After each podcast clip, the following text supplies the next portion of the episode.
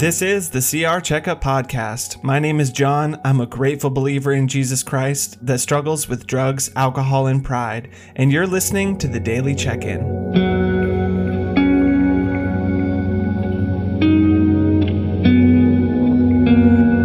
This week on the Daily Check In, we're talking about shame and how to embrace shame and find hope.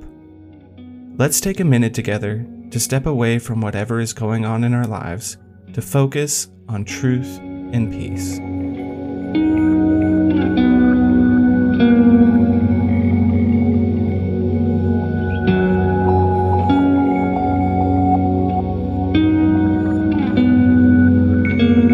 In chapter 7 of the Gospel of Luke, there's a beautiful story about Jesus, a Jewish leader and a prostitute. Starting with verse 36, it says this One of the Pharisees asked Jesus to have dinner with him, so Jesus went to his home and sat down to eat. When a certain immoral woman from that city heard he was eating there, she brought a beautiful alabaster jar filled with expensive perfume. Then she knelt behind him at his feet, weeping. Her tears fell on his feet, and she wiped them off with her hair. Then she kept kissing his feet and putting perfume on them.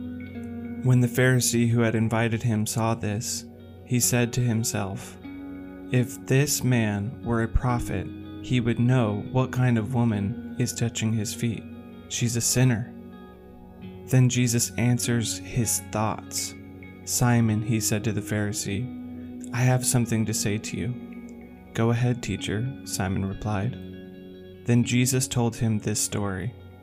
A man loaned money to two people, 500 pieces of silver to one, and 50 pieces to the other, but neither of them could repay him, so he kindly forgave them both, canceling their debts. Who do you suppose loved him more after that? Simon answered, I suppose the one for whom he canceled the larger debt. That's right, Jesus said. I have been thinking a lot about where I would be without shame. Would I be in recovery? Would I be alive? All throughout my rebellion career, and still today, when I feel shame, I know that I am going against who I know God wants me to be. This isn't about just not sinning, this is about life to the fullest.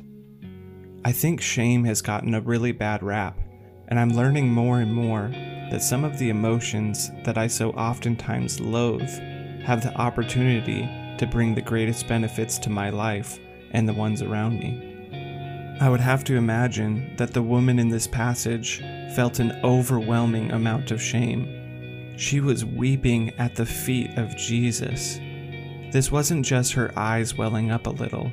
This weeping is described as bitter grief that springs from feelings of utter hopelessness and is usually accompanied by shrieks brought on by uncontainable emotional or psychological pain.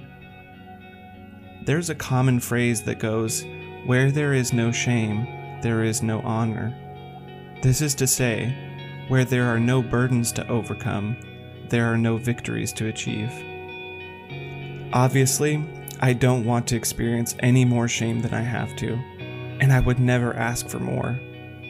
But I can see where in those painful experiences I find out more about my true self and I grow in ways that I couldn't have otherwise. And because of these things, my heart grows more passionate in love for God and for others. I ask myself then, how much pain would I be willing to endure to know my wife better? To be able to love her with the most of my heart? Would I be willing to experience temporary moments of shame to learn to love and serve my friends and family better? Jesus tells Simon, A person who is forgiven little shows only a little love. This is in reference to being forgiven of sins, but sins are shameful, and in order for me to grow and be forgiven of them, I will need to experience a bit of shame from sharing them. All of this can seem to be a bit discouraging or negative, but there is so much beauty in this. I tell my sponsees often that I don't ever want to go back to where I was when I got into the program, but I long to grow and learn and fall in love like I did when I first started. But I don't have to go back in time to feel that way. I have opportunities daily to humble myself before God and to enter into a deeper awe and wonder of His glory. I just might have to step into unfamiliar and uncomfortable territory to get there. Today, I won't let temporary emotions like shame rob me of the opportunity to experience life to the fullest. I won't exchange the short relief of denial for long lasting serenity. When I feel shame, I will embrace it like they were tender words coming from a loving Father that wants what's best for me. Let's pray together. God, you are so good to me. Thank you for giving me multiple chances to surrender. Thank you for being my balance when I begin to stumble. God, I ask that you would show me more of your beauty, that I would keep my eyes focused on you when I address my shame. I ask that you would give me a spirit of endurance, that I would not grow weary in my pursuit of becoming more Christ like. In Jesus' name, amen. Thank you for listening to the Daily Check In. I hope that you take what we talk about here and have conversations with others.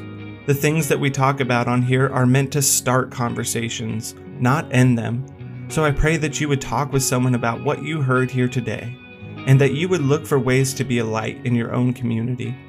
If you're struggling to find community and people to talk with, then please send an email to recovery at palmvalley.org, and I will personally get you connected with a volunteer from Celebrate Recovery, because nothing changes the fact that we need each other even if that means that we have to find new and creative ways to do so.